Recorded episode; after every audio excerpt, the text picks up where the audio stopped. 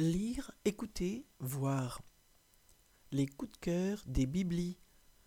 À chaque numéro des Rennais, deux bibliothécaires municipaux vous proposent leurs coups de cœur, des auteurs ou des musiciens de la région.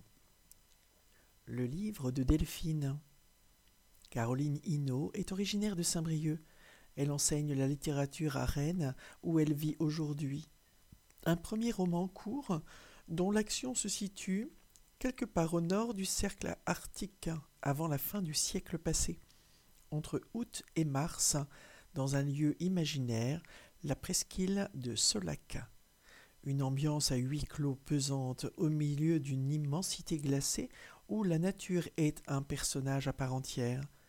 Le texte puise son énergie dans la colère et la révolte du narrateur Piotr, avec une impression étonnante de décalage entre la voix intérieure de l'homme, avec ses mots si poétiques, et son langage émaillé de vulgarité cruelle et crue. L'écriture, toute en tension, ciselée et précise, est aussi angoissante que l'histoire qu'elle met en scène, sans un mot de trop, sans la moindre digression. L'intrigue, à la première personne, est prenante, une tragédie s'annonce. Le dénouement est à la hauteur de l'attente, inattendu. Un récit sombre comme la nuit polaire, dense et surprenant, qui interroge sur notre humanité. Solac, Caroline Hinault, Rouergue Noir, 2021. Le livre de Josette. Premier roman d'une autrice rennaise, Blizzard nous transporte en Alaska au plus fort d'une tempête de neige. Ce huis clos oppressant rassemble les quelques rares habitants de ce coin perdu dans le Grand Nord partis à la recherche d'un enfant. Bess est sortie avec lui malgré les violents vents glacés qui figent la vie alentour dans cette nature hostile. Elle lui a lâché la main quelques secondes. Il s'est estompé dans le blizzard. Chaque chapitre donne la parole à un des personnages engagés dans cette course contre le temps. Ils sont quatre hommes rudes, tous porteurs d'un lourd passé, exilés ou autochtones. Tour à tour, ils livrent par touches successives leur vécu empreint de remords et de culpabilité, leurs histoires enfouies qui cachent des dégâts irréversibles. L'écriture concise, limpide de Marie Vintra donne à son roman une force remarquable, une tension maîtrisée jusqu'à la clé finale de l'intrigue. Bonheur de lecture, riche en émotions, ce court roman emprunte avec succès les codes de la littérature américaine. Blizzard, Marie Vintra, édition de l'Olivier, 2021. C'est sorti.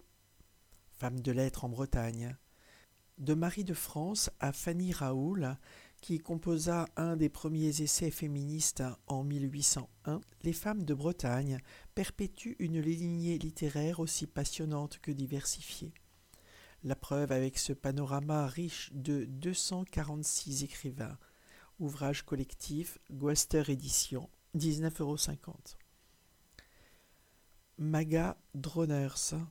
Cette série Maga en trois volumes ne nous arrive pas du soleil levant, mais de l'Ouest armoricain et de Rennes, où Nicolas David nous plonge dans une aventure méga trépidante. Le pitch Aujourd'hui commence la plus fantastique des courses de drones. La jeune Corto parviendra-t-elle à sauver son île menacée par la montée des eaux? Tales of Nui, Sylvain Dos Santos et Nicolas David, édition Cana, des 8 ans. Tête à tête, Reine des ondes. Yvon Lechevestrier raconte 40 ans d'histoire des radios locales. Dans les années 1980, un vent de liberté souffle sur les radios locales, dont Yvon Lechevestrier relate 40 ans d'histoire dans son livre Il est libre, Max. Rennes était-elle libre? Oui, il y avait quatre ans que la gauche était à la tête de la municipalité, plein de choses déjà bougeaient. Le centre piétonnier, c'était le début, le début des trans, le début des chanteurs comme Étienne Dao, l'avènement de Rennes, capitale du rock. C'est cette époque-là que je raconte.